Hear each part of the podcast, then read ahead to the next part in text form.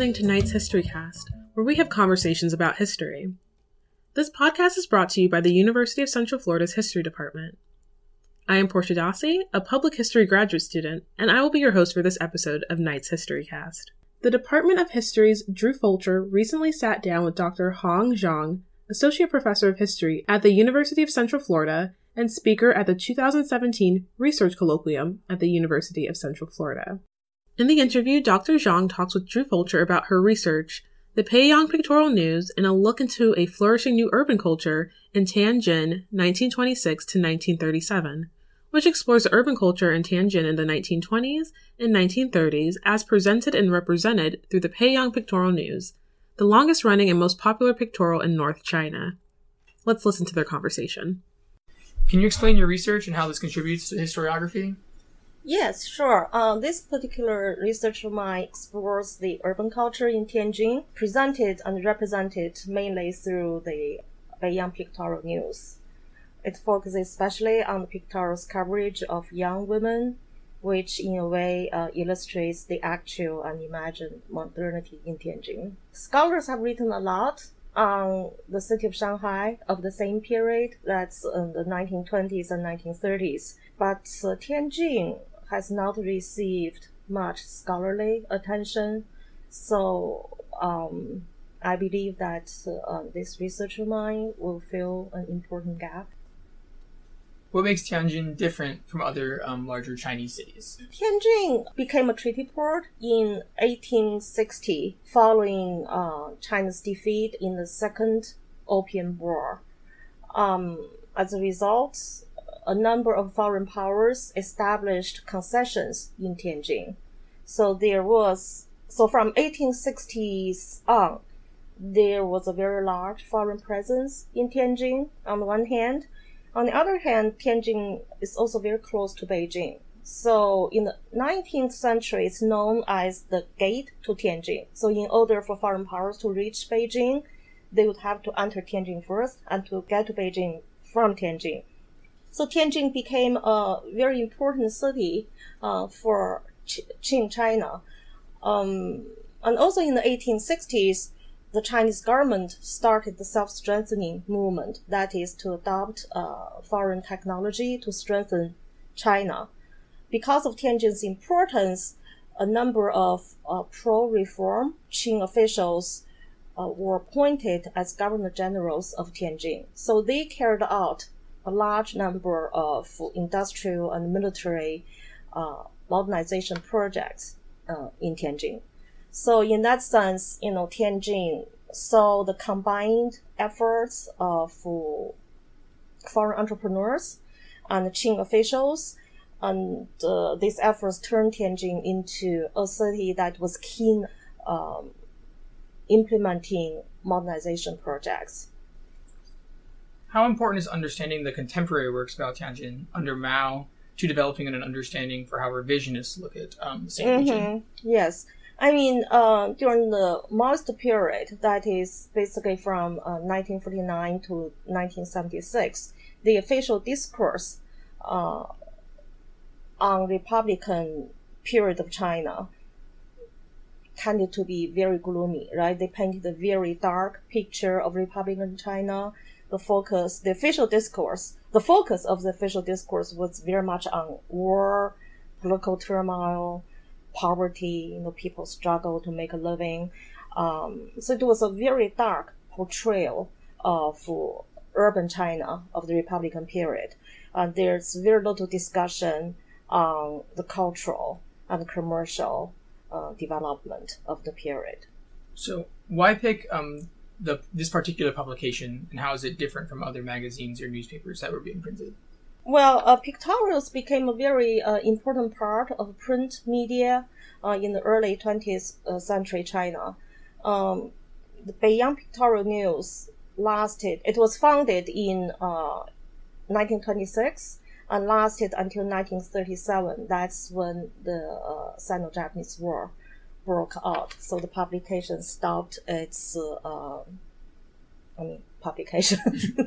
um, it was, so it lasted for more than 10 years and published more than 1500 issues.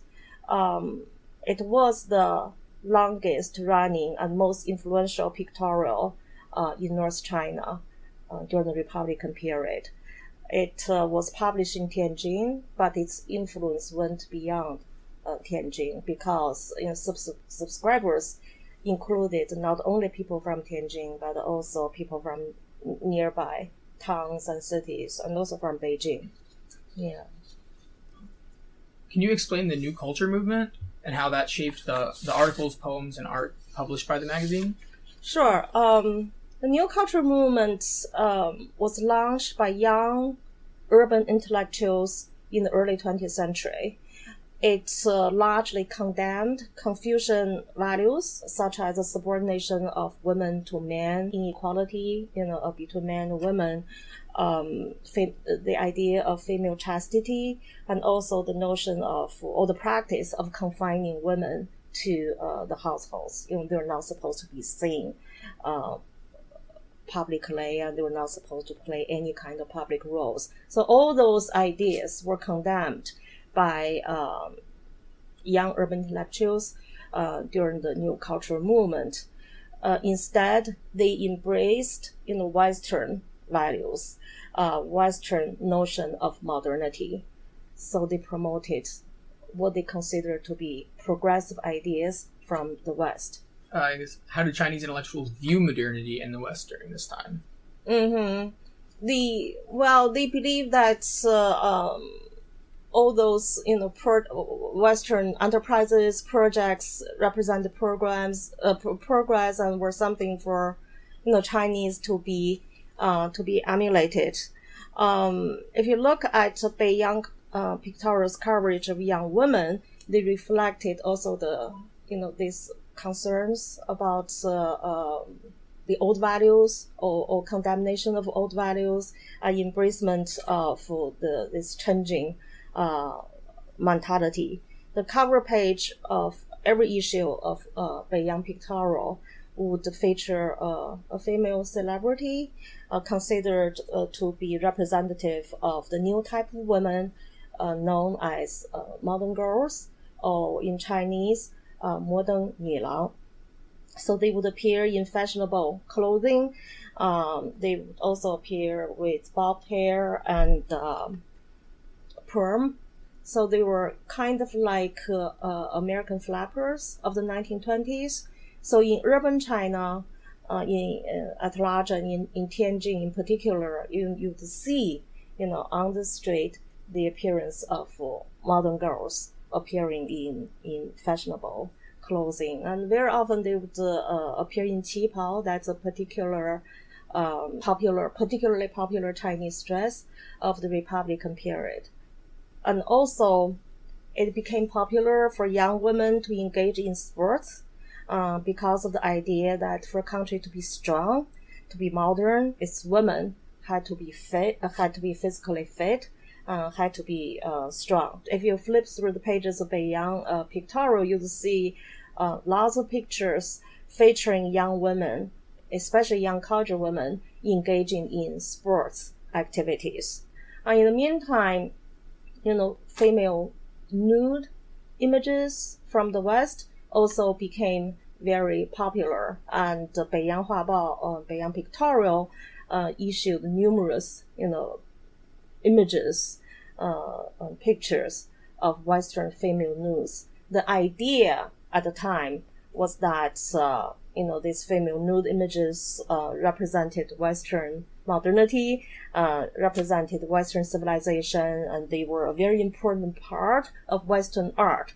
So, in order for um, urban China or for Tianjin or for Beiyang Pictorial to appear modern and uh, to appear uh, to be progressive, you know, the, the editors of the Beiyang Pictorial, you know, featured numerous, I think altogether over 500 photos or images of Western, mainly Western female nudes because they, you know, they were perceived to represent Western modernity. Um, so, was modernity accepted by most of the population? This idea, this concept was embraced mainly by um, young intellectuals, men and women, and mainly college students. Obviously, poor people, right? Uh, rural people, they they had little exposure to. They were largely illiterate and they were not exposed to these new concepts of modernity, and, and they couldn't care less about it because their main, you know, concern was how to uh, make a living, right? How to survive. So it was largely embraced by urban young uh, intellectuals. And uh, how is the transformation of the women during this time indicative of uh, broader cultural or intellectual trends in China at the time? So, culturally and socially, urban China was very pro Western in the 1920s and 1930s. Although politically, China was very anti imperialistic, right? Because China was going through, you know, one political crisis after another. And then there, ever since the Opium War, uh, for uh, the 1840s, you know, China has been subject to um, infringement, you know, encroachment by uh, foreign powers. So politically, China was very anti-imperialistic. So in this context of national crisis, um, the appearance and acceptance of modern girls um, were very much intertwined with nationalism. Uh, so when you when young intellectuals when they talk about the emancipation of women, they were not just thinking about improving the status of women. They were not thinking solely in terms. Uh, I mean, for they were not talking about improvement of status for women for the sake of women. They were uh, also thinking about uh, you know, uh, they were thinking about looking at this in the larger context of uh, nationalism. So, again, the liberation of women was not just for the sake of improving the status of women, but was also connected to the larger political and social goals of strengthening and modernizing China. So, you know, these larger political and social goals were very much intertwined with this idea of the liberation of women. Um, so these notions were embraced by uh, intellectuals and politicians alike. How is this challenging that that mm. Maoist depiction? Like after mm-hmm. I guess mm-hmm. everything that we've talked about during the Maoist era, you know, you had this dark right depiction, depiction of, right of that of Republican uh, urban China. But uh, in post Mao period, um, the political atmosphere has yeah. been much more relaxed, and people begin to revisit Republican urban China. So, how does this research connect to both? I guess we, we see the historiographic mm-hmm. um, contribution of like the Tianjin era, mm-hmm. but um, how does it also interject with that contemporary Maoist depiction of um, mm-hmm. urban Chinese uh, mm-hmm. history? In post Mao era, the political atmosphere uh, has been much more relaxed. Um, in the meantime, people you know show a renewed interest in the Republican era. Um, as a result, in the books, films, and TV dramas on the period, on the Republican period, mushroomed, um, which has led to a phenomenon known as Republican fever. So, and all this new literature, you know, shows a bygone era that was very intriguing, and diverse, and colorful, and uh, it was not just a drag dichotomy of good versus evil and poor versus uh, the rich, the exploited versus the exploiter. Um, my research, my research does not suggest that poverty and political turmoil uh, did not exist at the time. They did exist, right? There was a massive poverty, especially in rural China at the time but uh, it's just that the poverty and uh, war and political chaos did not represent the, the full picture. So I think that post-Mao uh, revisionist literature on Republican urban China uh, t- tends to present a more complete picture of the era. Thank you. I appreciate um, your time coming in and speaking with us. Oh, thank you. For Knight's History Cast, I'm Portia Dossi. Please subscribe to this podcast to hear future interviews and conversations.